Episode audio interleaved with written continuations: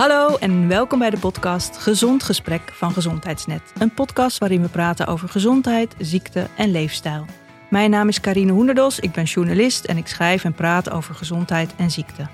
Gezond Gesprek is de podcast van gezondheidsnet.nl, de nummer 1 website in gezondheid van Nederland. Over elke podcastaflevering kun je een artikel teruglezen op www.gezondheidsnet.nl. Gezond Gesprek is ook aangesloten bij Vriend van de Show. Op dit platform kun je voor slechts 1,50 per maand vriend worden van de show of eenmalig doneren. Daarmee steun je onze podcast. Ook kun je een reactie achterlaten op een aflevering, boodschappen inspreken of een high five geven. Laat wat van je horen, dat vinden we erg leuk. In deze aflevering praat ik met gynaecoloog Mark Hans Emanuel.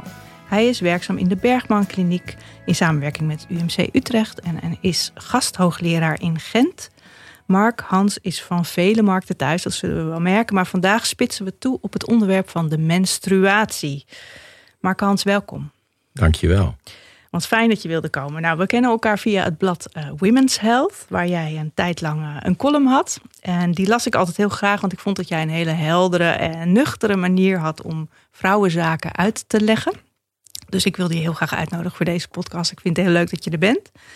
En dit onderwerp van vandaag, de menstruatie, dat leeft dus enorm. Ik stelde van tevoren de vraag van, nou, ik ga een podcast doen over menstruatie. Zijn er nog vragen? En er kwamen zoveel vragen binnen. Dus maak je borst maar nat. Ik heb heel veel vragen voor je.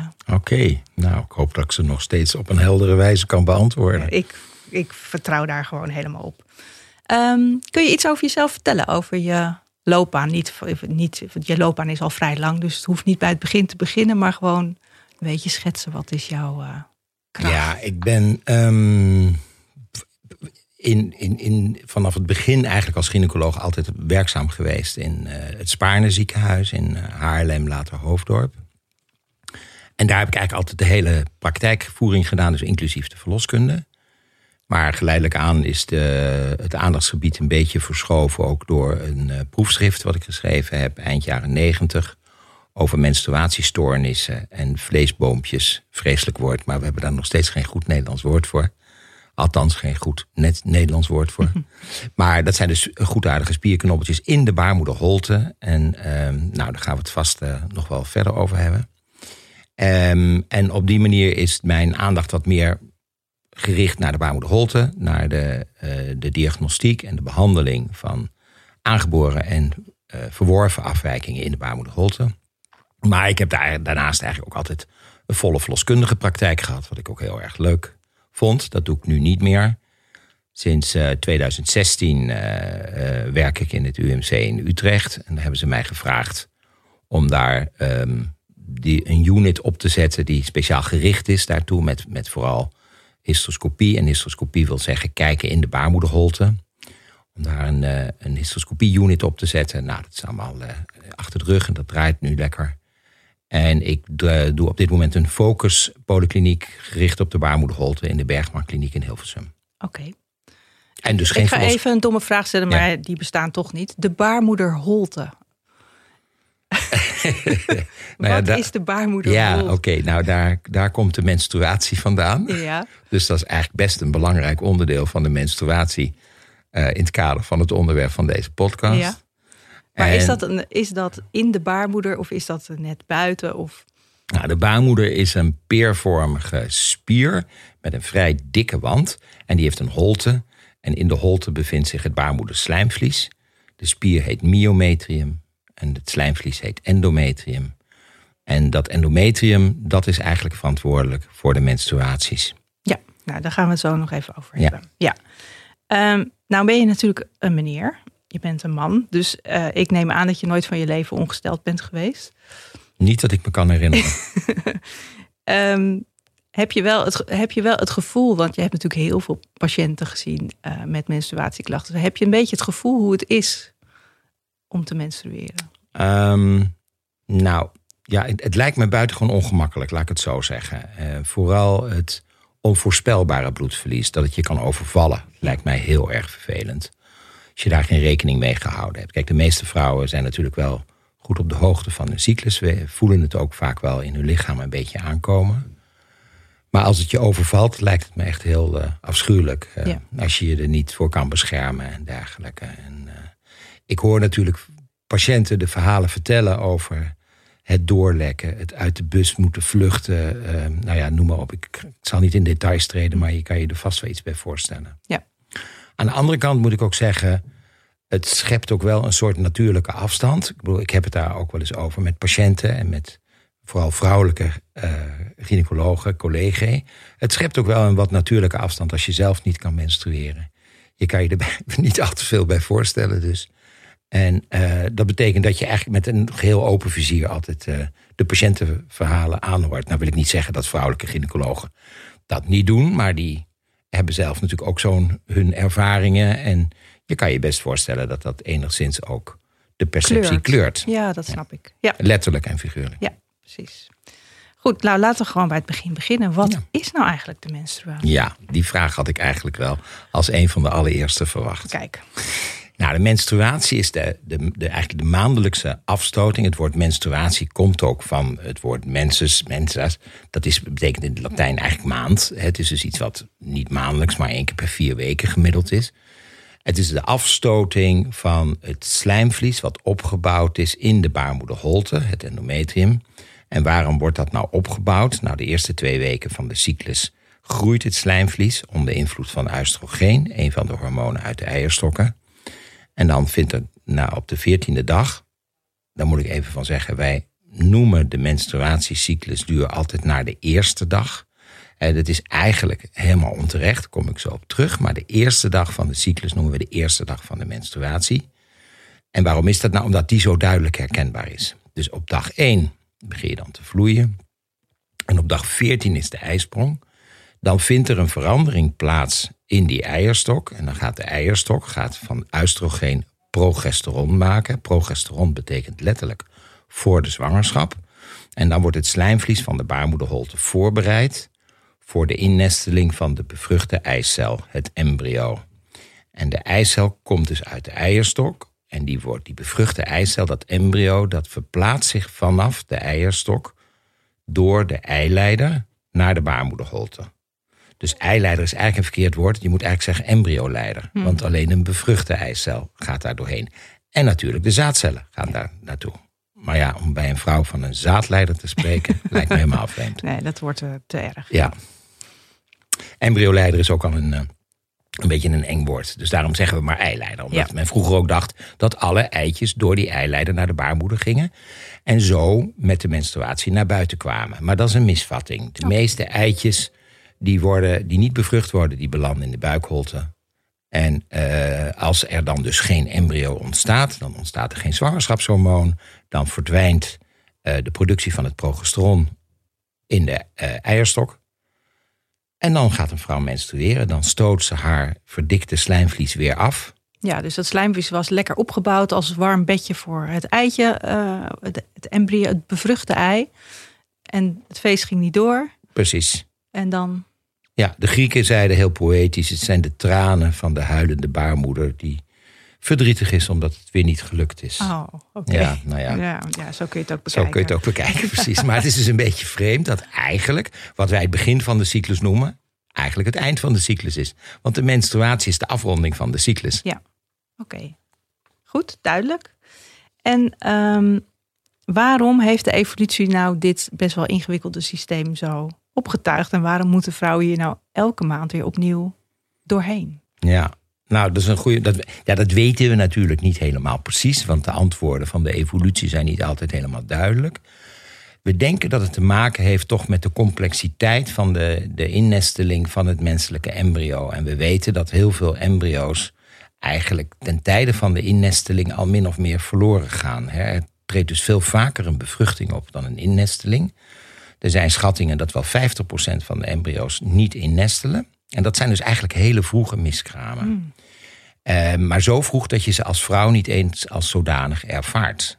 Sommige vrouwen hebben wel dat ze af en toe denken: hé, hey, deze menstruatie was toch een beetje anders, ietsje later of zelfs ietsje eerder.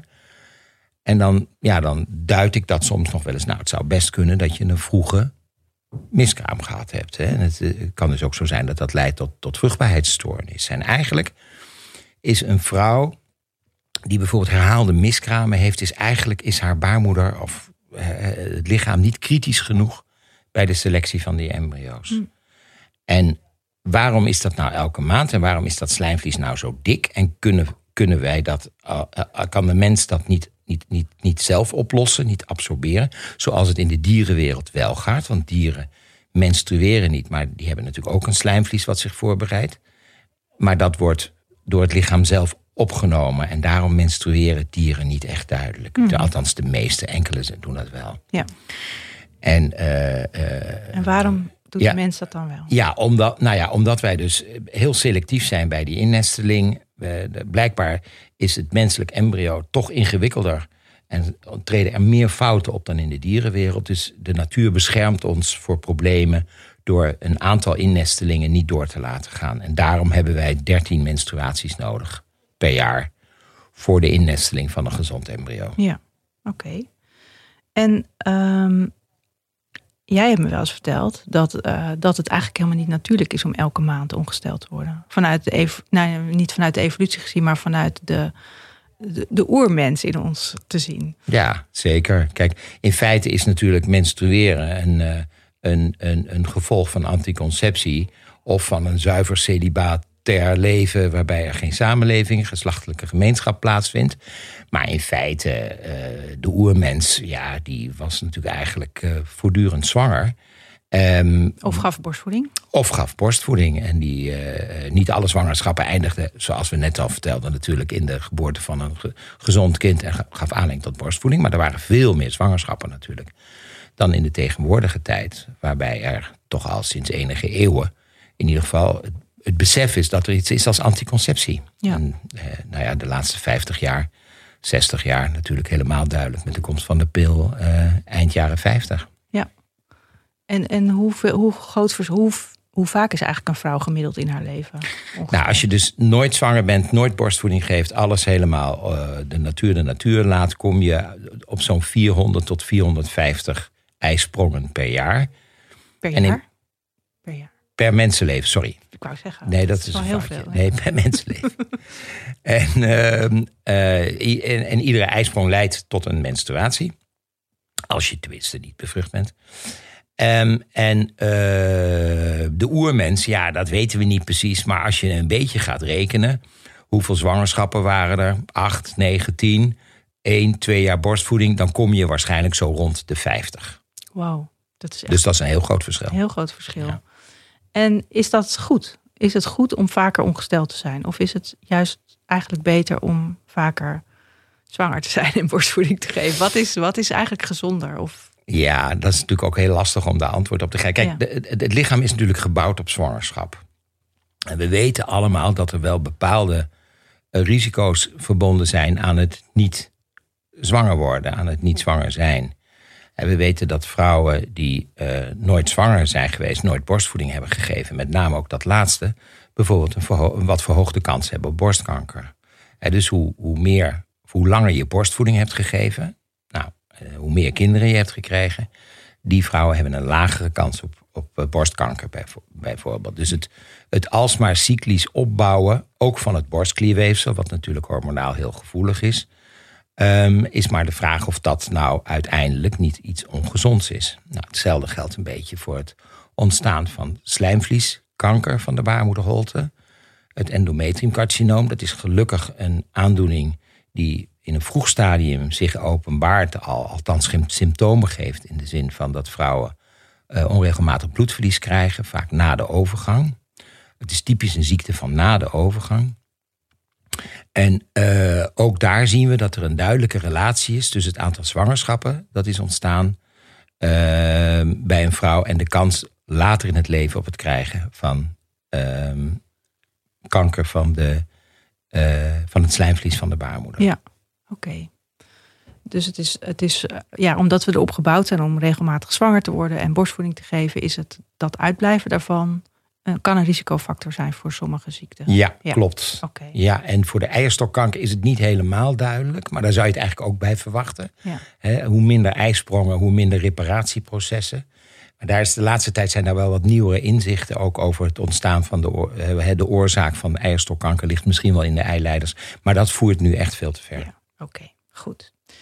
Uh, we hebben het dus nu gehad. Wat is de menstruatie? Hoe, hoe vaak is het eigenlijk normaal? En, maar wat is nou eigenlijk een normale menstruatie? Want daar kwamen dus ook heel veel vragen over. Van, ja, hoeveel bloedverlies is nou normaal? Hoe lang is het nou normaal? Ja. Nou, de, de, je kan dan eigenlijk alleen maar praten over gemiddelden. De gemiddelde cyclusduur is 28 dagen, vier weken. Gemiddelde duur van de menstruatie is een dag of vier, vijf. De hoeveelheid bloedverlies is natuurlijk iets wat niet zo heel makkelijk te meten is. Daar is, daar is wel degelijk onderzoek naar gedaan. Uh, er zijn methodes om de hoeveelheid bloedverlies tijdens de menstruatie te meten. Maar je kan je wel voorstellen, dat is best een gedoe. Een bloederige toestand? Nou, je moet heel veel, uh, ja, je moet alle verbandjes, alle tampons, je moet alles wat je verliest, moet je dan verzamelen. Nou ja, en dat wordt dan met een bepaalde methode, wordt daar dan uit uh, berekend uh, hoeveel bloedverlies je hebt. En je kan zeggen dat in algemeen, we gaan het altijd statistisch een beetje ingewikkeld doen, maar de P90 is 80 milliliter. Nou, wat wil dat dan zeggen? Internationaal gezien, want ook daar zijn verschillen, moet ik zeggen, tussen landen. Maar de P90 wil zeggen dat 90% van de vrouwen minder dan 80 milliliter bloed verliest tijdens de maandelijkse Oké, 80 milliliter is een half theekopje. Ja, het, en dat is de bovengrens van normaal. Ja. Dan zeggen we dat 90% verliest minder. Ja. Gemiddeld zal dat zo'n 40, 50 zijn. Dat zijn uh, vier eetlepeltjes. Ja, oké. Okay. En um, jij zegt van nou, de, de cyclus duurt uh, 28 dagen. Gemiddeld? Gemiddeld. Ook weer gemiddeld? Ja, dat, nou, een variatie van 21 tot 35 dagen beschouwen wij als normaal. Oké. Okay. En stel dat je nou de ene, ene maand, want dat was ook een vraag die kwam, de ene maand 21 hebt en de andere maand 30. Wat, wat dus een onregelmatige cyclus. Ja. Wat betekent dat? Nou, dat, op zich kan dat heel norm, normaal zijn voor iemand om die variatie te hebben. Je, je moet het eigenlijk omdraaien. Wat betekent nou een regelmatige cyclus? Nou, een regelmatige cyclus wil zeggen dat er eigenlijk altijd een ijsprong is. De, de eierstok heeft geen klok, de baarmoeder heeft geen klok, het brein heeft een klok. En uh, de, de hormonen worden in eerste aanleg aangelegd door de hypothalamus. Dan gaat het naar, dat is een, centrale kern in je hersenen. Dan gaat het naar de hypofyse, de pijnappelklier. Die zit bij de hersenstam en die maakt eigenlijk de hormonen die de eierstok weer aansturen. Mm -hmm. En de eierstok stuurt dan eigenlijk de baarmoeder weer aan met de hormonen. En uh, die variatie, die zit hem dus in de hypothalamus. Dus een regelmatige cyclus wil zeggen een regelmatige ijsprong. Een onregelmatige cyclus kan passen bij een onregelmatige ijsprong, maar het kan ook passen bij het feit dat de ijsprong af en toe toch niet helemaal goed verloopt. En dan duurt het over het algemeen wat langer voordat je gaat menstrueren. Hmm, Oké, maar is dat iets om je zorgen over te maken of is dat iets om uit te zoeken? Of... Nou, het is wel een van de eerste vragen die gesteld wordt door ons bij het zogenaamde uh, oriënterende vruchtbaarheidsonderzoek. Als vrouwen een vruchtbaarheidsprobleem hebben, dan melden ze zich bij de huisarts vaak. En een van de eerste vragen zal zijn: heb je een regelmatige menstruaties? Of hoe is het met je cyclus? Ja.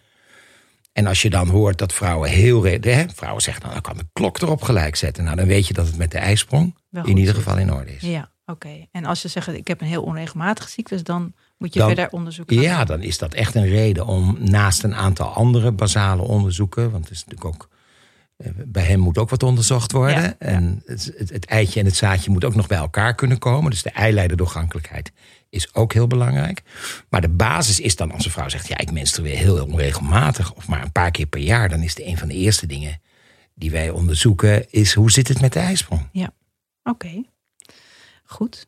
Um, dus nou, nou weten we al wat menstruatie is... wat normale hoeveelheid is, wat normale duur is.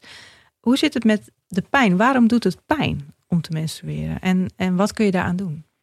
Um, nou ja, pijn, het doet niet al, bij altijd pijn. Hè? Nee, maar het, is wel, het, het, het komt wel heel veel voor hoor. Ja. Ik bedoel, je kan zeggen dat een derde van de vrouwen toch menstruatieklachten heeft. In de zin van uh, overmatig bloedverlies of pijn. Of in ieder geval ongemak of uh, last heeft van ook de hormonale veranderingen. Um, de, de, de pijn weten we eigenlijk niet precies, maar het, het, zal ongetwijfeld te maken hebben met de, met de samentrekkingen ook van de baarmoederspier om dat slijmvlies, wat dus een beetje aan het afstoten is, hè, wat niet meer gestimuleerd wordt door de eierstok, omdat er geen, geen eh, bevruchting heeft plaatsgevonden. Er is geen zwangerschapshormoon.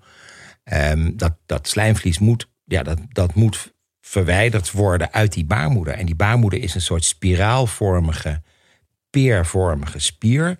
En door samen te trekken is die baarmoeder in staat om dat, dat slijmvlies wat, wat loslaat, wat los ligt in die baarmoederholte, goed af te stoten. En de baarmoeder als het ware te reinigen voor de nieuwe cyclus. En dat samentrekken, dat voel je dan als krampen? Nou ja, of? Dat, de, ja dat, dat, dat is de algemeen gangbare opvatting. Ehm, dat is, het, sommige vrouwen vergelijken het een beetje met weeën. En je, je hebt ook wel vrouwen die datzelfde gevoel hebben na het plaatsen van een spiraaltje voor een aantal dagen of zelfs maandelijks. Allemaal met het idee van die baarmoeder heeft een beetje de neiging om als je er wat in stopt, dan moet het eruit. Ja. Nou, dat... Gelukkig niet bij een kind. Gelukkig niet bij een kind, ja, aan het eind van de zwangerschap. Maar daar heb je weer een speciaal hormoon voor nodig. Wat normaal bij de menstruatie niet optreedt. Ja. En wat kun je nou doen als je elke maand weer opnieuw barst van de buikpijn? Ja, dat is lastig. Ik bedoel, het is, een, het is denk ik een goede reden om je te laten onderzoeken. Want er kunnen, er kunnen verschillende oorzaken voor zijn. Ja, is dat, is dat niet iets om. Uh, ik denk dat heel veel vrouwen ook zeggen: ja, nou ja, dat hoort er gewoon bij. Vrouwen hebben nu eenmaal elke maand uh, drie dagen buikpijn. Of ja, zo. Ja, nee, dat, dat, dat is ook zo. Er zijn zelfs landen die een menstruatieverlof hebben. Ik geloof dat je in Japan heb je recht op twaalf dagen vrij vanwege menstruatieklachten. Er zijn meer landen die daarmee bezig zijn. dus zo normaal is het anders blijkbaar en geaccepteerd. Maar toch, het, het gaat natuurlijk vooral om de trend. Als je merkt dat je meer klachten krijgt, dat je menstruatiepijn bijvoorbeeld toeneemt. Um, en dan zeker ook gerelateerd aan de hoeveelheid bloedverlies. Ook als je daar een verandering in ziet optreden. Dan is het denk ik uh, uh, tijd om, uh, om, om de huisarts te bezoeken en het eens een keertje te bespreken. Ja, en als je elke maand een dag in bed moet liggen vanwege je menstruatie, vind je dat ook een reden om de huisarts. Nou ja, kijk, als je dat van heel jongs af aan doet, dan is er waarschijnlijk sprake, bij waarschijnlijk een pechvogel met de zogenaamde primaire dysmenorrheu. Dan is het, ja, wat je dan maar zegt, een zwak plekje, dat is heel vervelend. En dan moet je dus allerlei trucjes uithalen om die vervelende dagen door te komen. Hè, wat kan wisselen. En wat betekent primaire dysmenorrheu? Nou, dat betekent dus dat je. Dat dysmenorrheu betekent een pijnlijke menstruatie. En primair wil zeggen dat je hem eigenlijk hebt vanaf het begin van je menstruaties. Daar treedt wel een zekere gewenning in. Op, ja, want vaak zie je dat jonge meisjes juist veel pijn hebben en dat het later afneemt. Ja, en ook, ook uh, veel bloedverlies hebben. Mhm. En dat, heeft weer, dat komt weer omdat de ijsprong dan nog niet regelmatig is. En dan krijg je ook geen regelmatige uitrijping. En dan krijg je dus af en toe hele heftige menstruaties. Omdat die ijsprong uitblijft en ook die tweede helft uitblijft van de cyclus. En dan krijg je een verlengde en een langdurige. Dan krijg je superveel slijmvlies. Precies, dat wordt ja, al zo dik dat het niet meer onderhouden kan worden door de hormonen uit de eierstok. En dan wordt het deels afgestoten. Hè? De, de, de, de, de, de tussenbloeding of de doorbraakbloeding. Oh, ja. En die is heel vervelend voor jonge meisjes. Want dat gebeurt natuurlijk tijdens gymles. Nou, Je kan je er alles bij voorstellen. En uh, dan wordt er vaak gestart uh, met de pil. Nou, en dat is ook vaak een, stap één bij menstruatieklachten is nog steeds de pil. Want de pil remt de ijsprong en de ijsprong is verantwoordelijk voor het aansturen van de, van de menstruaties. En, uh, en we weten dat uh, bij de pil er over het algemeen ook minder bloedverlies is. En minder bloedverlies is minder kramp. En minder kramp is nou ja, minder buikpijn. Ja. Buikpijn, rugpijn. Er zijn ook vrouwen die voelen het in hun bovenbenen. Het is, het, het is heel wisselend, laat ik het zo zeggen. En wat kun je nog meer doen behalve de pil gaan slikken? Want dat is natuurlijk best wel een. Nou, je, je, hebt natuurlijk twee dingen. Je hebt diagnostiek en je hebt behandeling. Nou, als er duidelijk een verandering is opgetreden, dan ga je echt ook kijken naar de diagnostiek. Is er iets veranderd in die baarmoeder? Kunnen we een oorzaak aanwijzen? Is het uh, uh, primair, uh, zeg maar, ja, is het van jongs af aan? Nou, dan is de pil natuurlijk een leeftijd op op jonge leeftijd. Maar we zien ook steeds vaker dat vrouwen voordat ze ooit zwanger zijn geweest een spiraaltje krijgen. En dan met name het hormoonspiraaltje is een methode om de groei van het slijmvlies te remmen. En je Waardoor je dan minder erg ongesteld wordt. Ja, precies. Hè. Het is zelfs misschien zo niet. Ja, 15 tot 20 procent van de vrouwen met zo'n hormoonspiraaltje menstrueert helemaal niet. Nou, dus natuurlijk, denk, denk je, is dat dan de ideale oplossing voor alle problemen? Nee, want natuurlijk ook niet iedereen is daar tevreden over. Want Het slijmvlies wordt dunner. Dat kan dan ook weer leiden tot wat we dan noemen doorbraakbloedingen. Waardoor je toch weer die onverwachte bloedingen hebt. Dat is heel vervelend. Dus zeg maar grofweg 75, 80 procent van de vrouwen is heel tevreden met het hormoonspiraaltje. En ik denk dat die tevredenheid, die ligt wel een beetje in de orde van hetzelfde als de pil. Alhoewel de pil doet wat meer met je, met je algehele welbevinden, zeg maar. Dat is meer, sommige vrouwen zeggen, nou, ik, ik merk helemaal niks van die pil. Ik voel me prima. En andere vrouwen zeggen, nou, ik vind niks. Ik heb helemaal geen zin meer in seks. Ik ben zo vlak. Uh, Ja. Dus het is individueel eh, heel verschillend. Ja. Is wat ik hoor. Oké, en verder heb je natuurlijk de good old pijnstillers, de paracetamol. Zeker. ja. En, en het, eh, nou, paracetamol doet niks op de hoeveelheid bloedverlies. Eh, maar het doet wel degelijk iets op de pijn. Maar bijvoorbeeld eh, de EDS-AID's, dat is die, de, de, de, de naprozine, de Brufen groep, hè, alles wat je zeg maar bij de, bij de supermarkt ook kan vinden. Ehm, die middelen die doen ook iets op de hoeveelheid bloedverlies. Die geven over het algemeen ongeveer 25% minder bloedverlies. Dus minder bloedverlies is weer vaak, nou ja, de baarmoeder hoeft dan minder hard te werken. Hoe kan dat eigenlijk? Dat die pijnstillers ervoor zorgen dat er minder bloedverlies is? Ja, dat is heel ingewikkeld. Maar dat, dat, vraag ik me nu ja, ineens dat is af. echt heel van, lang- eh, ja, dat- dat, die hoeveelheid slijmvlies blijft hetzelfde. Dus Nee, het heeft te maken met de bloed, eh, bloedstolling met name. oké. Ja. Dat overigens is nog steeds iets wat we nog niet helemaal opgerakeld hebben. Waarom, hoe regelt dat lichaam dat nou eigenlijk? Waarom ga je bloeden? Dat is eigenlijk heel bijzonder. Het is toch Ja. bijna nergens in de natuur iets wat zomaar spontaan begint te bloeden. Zijn we mooi klaar mee? Ja, dat is niet fijn. Nee. Nee. Oké, en je zei dus al van ja, je hebt eh, primaire, hè, de, de jonge meisjes die vanaf het begin al heel veel last hebben van hun buik. En vaak neemt het dan later wel wat af als je als een soort gewenning optreedt. Het komt ook voor dat je op latere leeftijd juist heel veel pijn krijgt ineens Ja, bij je menstruatie. Ja, vaak gaat dat, of niet, niet altijd, maar in veel gevallen gaat dat ook gepaard met overmatig bloedverlies. Dat de hoeveelheid of de duur van de menstruatie toeneemt. Stolsels, die je vroeger niet had. Nou, dat, is, dat kan passen bij een, eh, een afwijking in de baarmoederholte. En daar kun je eigenlijk heel vrij simpel gericht onderzoek eh, naar doen. De, de, de eerste stap is een inwendige echo. Nou, dat is een niet pijnlijk onderzoek, wat eigenlijk eh, in, in, in vrijwel, vrijwel iedere gynaecologieafdeling in Nederland kan gebeuren. En er zijn ook huisartsen die tegenwoordig zo'n echoapparaat hebben staan. En daarmee kan je eigenlijk zien aan de baarmoederholte, die, die je goed kan zien eh, met zo'n echo, de baarmoederspier ook, maar de holte ook, kan je zien of er, wat wij dan zeggen, een streepvormige holte is. Dat wil zeggen, de beide spierlagen liggen op elkaar zonder dat er iets tussen zit. Nou, zit er nou een polyp, dat is een slijmvliesknobbel, of een vleesboom, daar heb je hem weer, dat Ja. is een spierknobbel. Bevindt zich die nou in de baarmoederholte, dan kan je je voorstellen dat het en meer pijn en meer bloedverlies geeft. En dat kan je vaak zien met zo'n vaginale echo. Oké, En dan komt natuurlijk die hysteroscopie in beeld. Want dan wil je weten, wat is er nou aan de hand? Ja. En dan ga je kijken in de baarmoederholte. en hoe doe je dat? Dat doe je met een klein buisje waar een camera op zit en een lichtbron. En dat is een heel, heel klein, dun eh, metalen buisje. Of plastic heb je tegenwoordig ook. En dan moet je echt denken aan een paar millimeter. En doordat je ook water daarbij gebruikt, spoelt met water of fysiologisch zout, in ieder geval een lichaamsvriendelijke eh, eh, vloeistof, ehm, kan je met die licht en de camera kan je kijken in de baarmoederholte. En dat is eigenlijk heel goed te doen zonder eh, verdoving.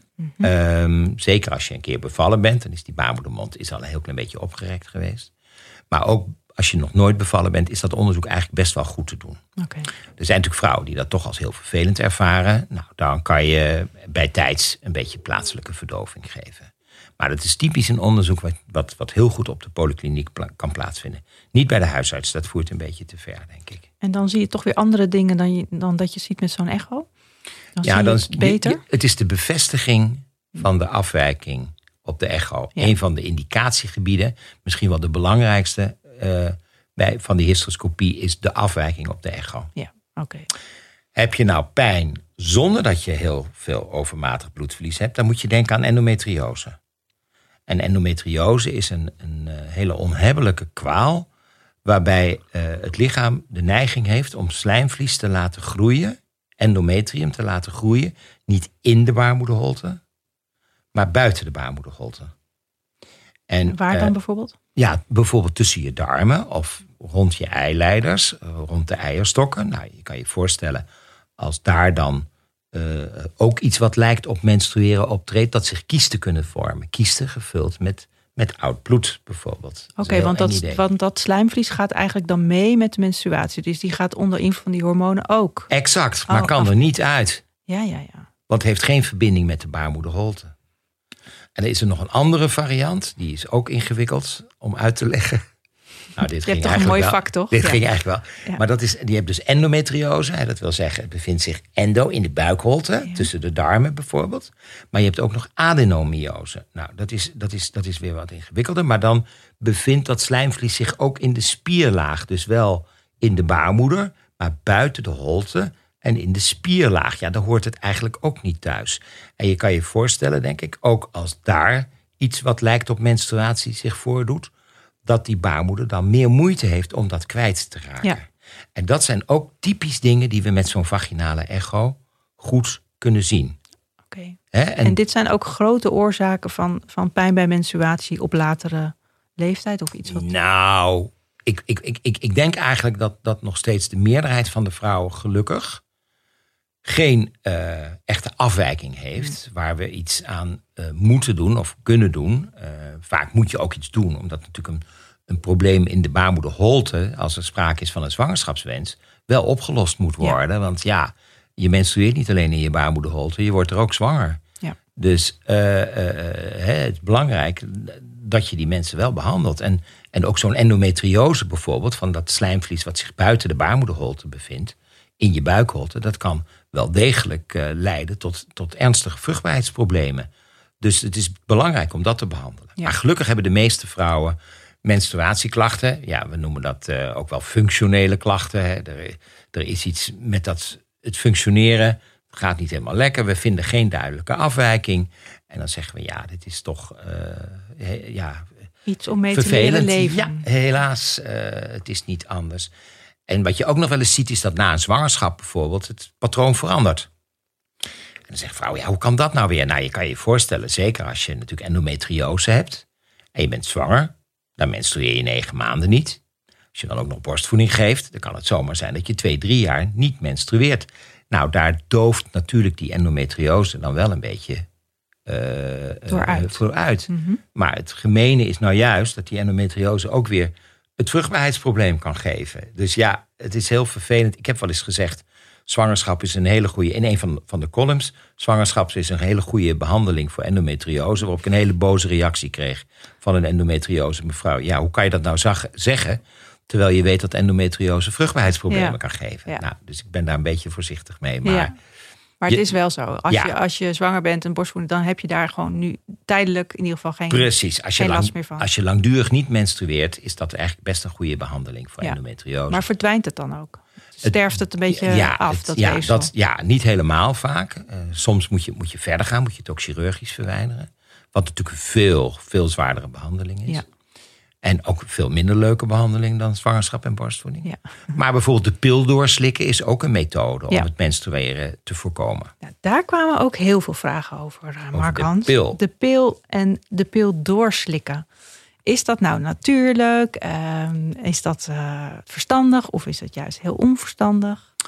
Wat is daar op uw mening? Ja, nou, ehm, het, het, het, het, kan geen enkel kwaad om de pil door te slikken. Er is nog nooit een medisch onderzoek dat aangetoond heeft dat de pil doorslikken gevaarlijk is.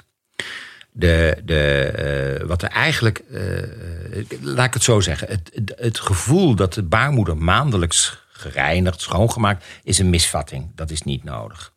Als je de pil slikt, de pil eh, voorkomt eigenlijk opbouw van dat slijmvlies. En je kan dus de, de, de stopweek kan je eigenlijk overslaan. Die stopweek die is ooit bedacht omdat die aanvankelijk, die pillen, die waren veel zwaarder. Die, die, die hormonale eh, eh, preparaten waren nog niet zo goed. En er trad eigenlijk altijd een doorbraakbloeding op bij de pil. En toen eh, slimme koppen dachten... nou, als we die doorbraakbloeding die vrouwen heel vervelend vinden... want die komt onverwacht... als we die nu reguleren met een maandelijkse stopweek... Oh, dan voelt dat heel natuurlijk. Dan heb je bovendien nog eens een keertje de maandelijkse bevestiging dat je niet zwanger bent. En heel slim, één keer per vier weken leek men logischer dan één keer per vijf of zes of zeven weken. Wat natuurlijk ook had gekund. maar de pillen van tegenwoordig die zijn zo mooi van samenstelling. Mooi, ja, ik weet niet of je dat zo moet noemen, maar, zo, zo goed opgebouwd. Dat die maandelijkse bloeding niet meer nodig is. En je kan dus de meeste pillen kan je doorslikken Zonder doorbraakbloedingen. zonder doorbraakbloedingen. En er zijn ook pillen waarbij daar variaties op aangebracht worden. Dat zegt wel, ga niet, we gaan niet uit van een stopweek, maar we doen bijvoorbeeld maar een stop vierdaagse. Of zelfs een stop tweedaagse. En dat voorkomt dan weer die onverwachte doorbraakbloedingen. Ja. Want het is denk ik wel zo, als je de pil maar eindeloos door blijft slikken. Wat eh, natuurlijk nog, nogal eens gebeurt in bepaalde beroepsgroepen. Ik denk aan mijn eigen beroepsgroep, dokters met nachtdienst, verpleegkundigen. Komt nooit uit. Komt nooit uit. Eh stewardessen, onregelmatige arbeidstijden. Als je de pil maar eindeloos door blijft slikken, krijg je denk ik op termijn wel een keer een doorbraakbloeding. Ja.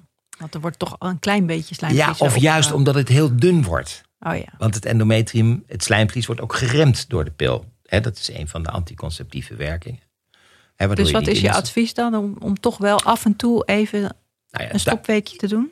Mijn advies is om samen met de patiënt, hè, ik bedoel, eh, shared decision making is heel populair. Nou, ik denk in de gynaecologie Al heel lang. Eh, Al heel lang. Ik heb nooit anders gedaan, denk ik, dan dat we samen keken naar wat voor jouw werksituatie persoonlijk, privé, dan de, de beste methode is. Ehm, eh, je kan zeggen, ik doe dat één keer per kwartaal. Of je kan ook zeggen, nou, ik slik door tot ik een doorbraakbloeding krijg. En stop dan een week. Ja. Nou wil ik daar nog wel één belangrijke opmerking bij maken in verband met de veiligheid van de pil. Je moet nooit minder slikken dan één strip. Want dan gaat de remmende werking verloren. Als je twee stopperiodes te dicht bij elkaar hebt, dan kan je een ijsprong krijgen. Oh, Snap je? Ja. Dus één strip is het minimum. Anderhalf mag, drie, vijf, tweeënhalf, maakt niet uit. Maar nooit minder dan één strip. Oké, heb ik in mijn oren geknapt. Eh, ik hoop de luisteraars ook. Dat hoop ik ook. Ja. En is het eigenlijk ook zo dat omdat je dan die pil doorslikt, dat je eigenlijk een beetje weer teruggaat naar de oervrouw, die ook eh, dat slijmvlies niet opbouwde? Ja, dat, dat, dat is eigenlijk wel een beetje zo. Ja, hè? dat Ik is waarschijnlijk niet populair om te zeggen dat Nee. de pil heel oer is, maar eh, Nee, helemaal niet. Nee, maar het bootst, het bootst niet helemaal een zwangerschap na, maar wel een klein beetje. In ieder geval in het aspect dat je ijsprong eh, stil ligt. En Ja. we weten ook dat eh, bijvoorbeeld het, het, pilgebruik hè, een zekere, van een zekere termijn eh, doet eigenlijk hetzelfde als die zwangerschappen en beschermt op langere termijn tegen eierstokkanker en tegen baarmoederslijmvlieskanker. Alleen niet tegen borstkanker. Nee, want de hormonen die we gebruiken in de pil, dat zijn juist hormonen waar het borstklierweefsel weer heel gevoelig voor is. ja. Dus het netto-effect van pilgebruik op borstkanker is eigenlijk nul. Vrijwel onmeetbaar. Er zijn studies die een hele lichte verhoging laten zien, maar er zijn ook studies die een hele lichte verlaging laten zien. Dus het dus de- beschermt tegen eierstokkanker, maar niet En tegen... baarmoederslijmvlieskanker Ja. op latere leeftijd. maar het heeft dat een neutraal effect op borstkanker. Ja, je zou zeggen, het effect wat eh, eh, het, het, het remmende effect op borstkanker van het niet hebben van een ijsprong, wordt een beetje teniet gedaan door het gebruik van de hormonen, Ja, wat ja. weer een stimulerend effect heeft op het Ja. borstklierweefsel. Dus het netto-effect is, is min of min nul. Want ik proef een beetje onder vrouwen van nu dat ze zeggen: ja, de pil is zo onnatuurlijk, ik stop ermee, want dan, ja, dan ben ik veel meer mijn natuurlijke zelf. Dat is misschien ook wat jij zegt, dat sommige vrouwen eh, merken heel erg aan hun emoties, merken dat ze de pil slikken, dat ze vlak worden in hun emoties. Ja, dat is de, denk ik de meest. eh, Ja, dat, dat, dat, dat is het grootste probleem, zeg maar, min of meer van de pil, denk ik. Hè? Dat het dus je, je, je, nou ja, je, je, je maandelijkse variatie, die je natuurlijk als heel natuurlijk ook aanvoelt, denk ik. Ja. Soms ook heel vervelend kan zijn hoor, laten we eerlijk zijn. Eh, om nog maar te zwijgen, te zwijgen over premenstruele klachten, dat is weer een heel ander Ja, verhaal. daar gaan we zo Oh, gaan we ook zeker over op in. Ja. Nou ja, in ieder geval, de pil eh, eh, neemt dat soort dingen weg. Ja. Eh, en, en sommige vrouwen vinden dat fantastisch. Maar er zijn ook heel veel vrouwen die zeggen: ja, dat wil ik eigenlijk helemaal niet. Nee. Ik wil meer de natuur voelen in mijn lijf. Ja. En dan is het heel fijn dat er alternatieven zijn. Zoals het hormoonspiraaltje, wat toch de, de, eh, eigenlijk de, de eerste keusspiraaltje is vandaag de dag. In, in tegenstelling tot het koperspiraaltje. Ja, oké. Nog even naar, dat, uh, naar inderdaad die uh, stemmingswisselingen en PMS, het premenstrueel syndroom. Ook daar kwamen vragen over, zo van waarom? waarom hebben we dit? En wat doen we daaraan, behalve chocola eten? En is überhaupt chocola eten een oplossing tegen PMS?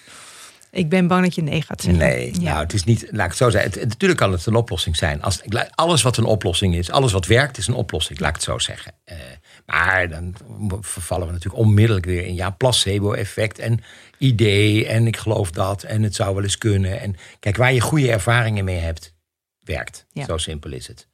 Maar um, waarom is er überhaupt zo'n zo'n stemmingswisseling? Nou ja, we, we, we, denken dat dat toch te maken heeft met, met stemmingshormonen, uh, in het, centraal in het brein, serotonine-achtige relatie. En het is met name de daling van het progesteron. Hè, dat progesteron is, ja, is niet het gelukshormoon hoor, maar het, het, progesteron is wel een hormoon waar veel vrouwen zich wel goed bij voelen, laat ik het zo zeggen. Ja. Dat was het uh, hormoon dat, dat zeg maar de zwangerschap voorbereidt. Ja, ja, en dat is een hormoon waarbij, waarbij je bijvoorbeeld heel relaxed wordt. Uh, je wordt uh, een beetje slaperig zelfs. Mm. Als je vrouwen met progesteron geeft, moet je, ze, moet je ze zelfs waarschuwen daarvoor een beetje. Hè? Het, is een, het is niet een slaappil, maar je kan er wel. Je wordt er, je wordt er cool, relaxed van. Mm -hmm. En de daling van dat, van, van, van dat progesteron, dat ervaren vrouwen als, als heel vervelend. Dus het is, het is, het is eigenlijk de, de premenstruele spanning, het premenstrueel syndroom, valt weer samen met die ijsprong. Dus uh, wat is nou een veel, nou ja, veel, hoe zal ik zeggen, veel geteste behandeling? Is bijvoorbeeld weer de pil. Als je de ijsprong voorkomt, dan voorkom je ook de daling van dat progesteron. Ja. Want de, de, de, in de pillen zit een beetje progesteron. De meeste moderne pillen zijn combinatiepillen. Dus iedere pil hetzelfde, oestrogeen en progesteron. En door dat progesteron te slikken en het oestrogeen samen, nou, rem je de ijsprong en rem je dus ook de daling. Toch zijn er vrouwen die zeggen: Ik voel mij een week voor de stopweek voel ik mij minder goed. Dus ook een soort. Ook als ze de pil slikken. Als ze de pil slikken. Oh, okay. Ja, en dan kan, kan het toch bijna niet anders zijn dat het meer een psychologisch uh, fenomeen is. En die vrouwen die adviseer ik om gewoon de stopweek een weekje uit te stellen of zelfs helemaal over te slaan. Ja. ja. En dat, dat, dat werkt of werkt niet, maar in ieder geval, het is, een, het is iets wat je goed kan uitleggen.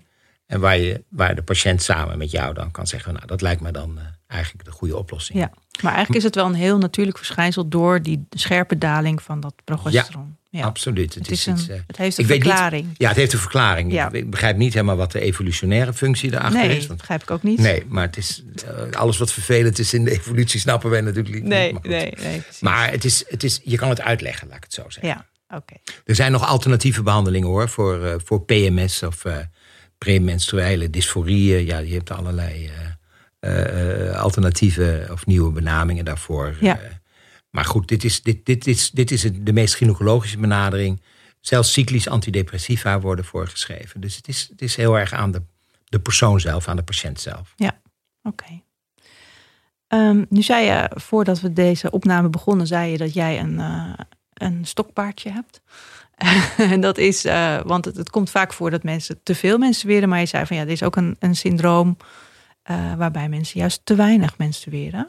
Ja, dat Vertel. Is, nou, dat is, dat is iets waar ik wel een beetje aandacht voor wil vragen. Meteen rechtop zitten op ja, je stoel. Uit, uh, nou ja, er zijn, er, zijn, er zijn verschillende redenen daartoe. Um, nou, je, je, ik ben ook best wel actief geweest in, in uh, en nog steeds in het, in, het, in het innovatieve gebied in ons vak, vakgebied. Zowel wat betreft vruchtbaarheidsonderzoek met schuimecho's. Um, en bijvoorbeeld het opereren, het verwijderen van die polypen en die vleesboompjes uit de baarmoederhol. Schuimecho's, dat heb jij ontdekt dat dat veel minder pijnlijk is, toch? Als ja, je schuim gebruikt. Ja, ja, dat komt houden. nee, dat klopt. Als je schuim gebruikt uh, met de echo om eileiderdoorgankelijkheid te testen, dat is veel minder pijnlijk uh, dan uh, het klassieke onderzoek met röntgenstraling en röntgencontrast. En het is ook veel gebruikersvriendelijker voor de, voor de planning, voor de organisatie. Het kan gewoon bij de gynaecoloog in de min of meer vertrouwde omgeving gebeuren, dit onderzoek met de echo, ja. de inwendige echo, in tegenstelling tot bijvoorbeeld uh, de koude röntgenkamer, Ja. die niet ingericht is op een uh, gynaecologisch onderzoek. En het is de helft zo pijnlijk. En het is ook nog minder duur.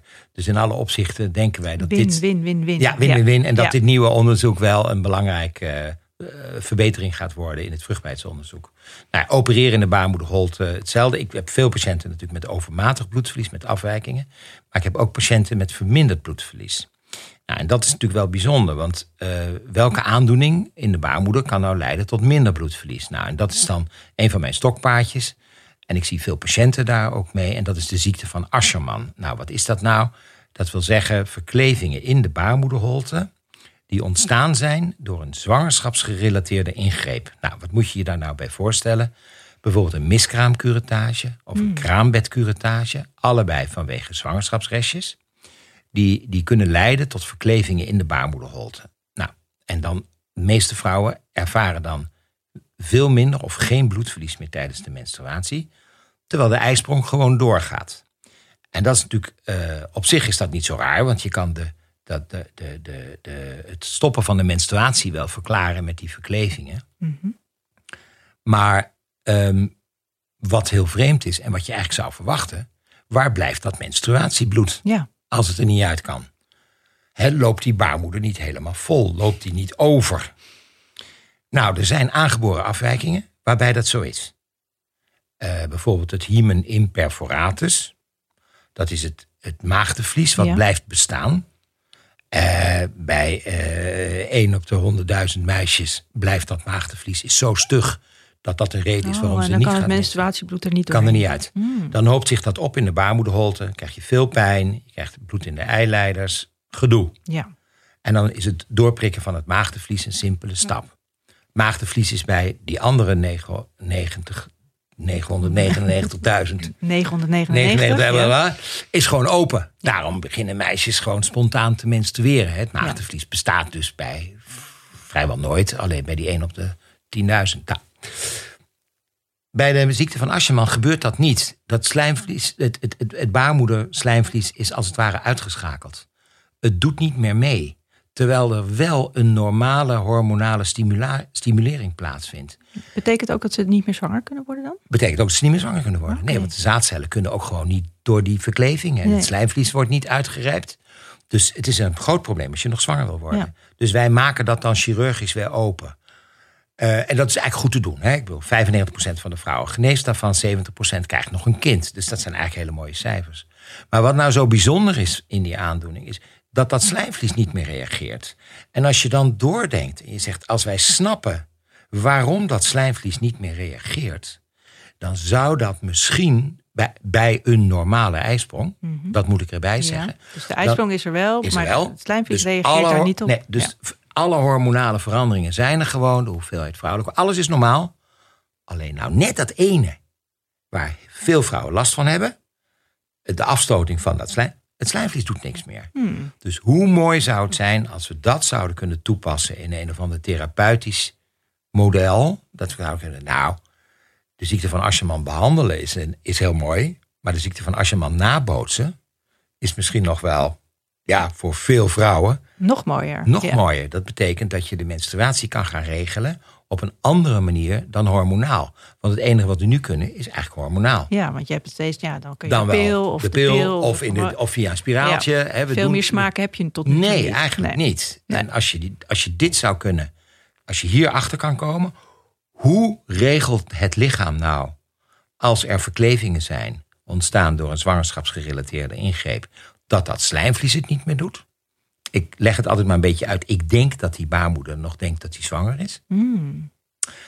Is het het gevolg van zwangerschapsweefsel wat daar nog zit? Want dat zien we nog wel eens boven die verklevingen, snap je?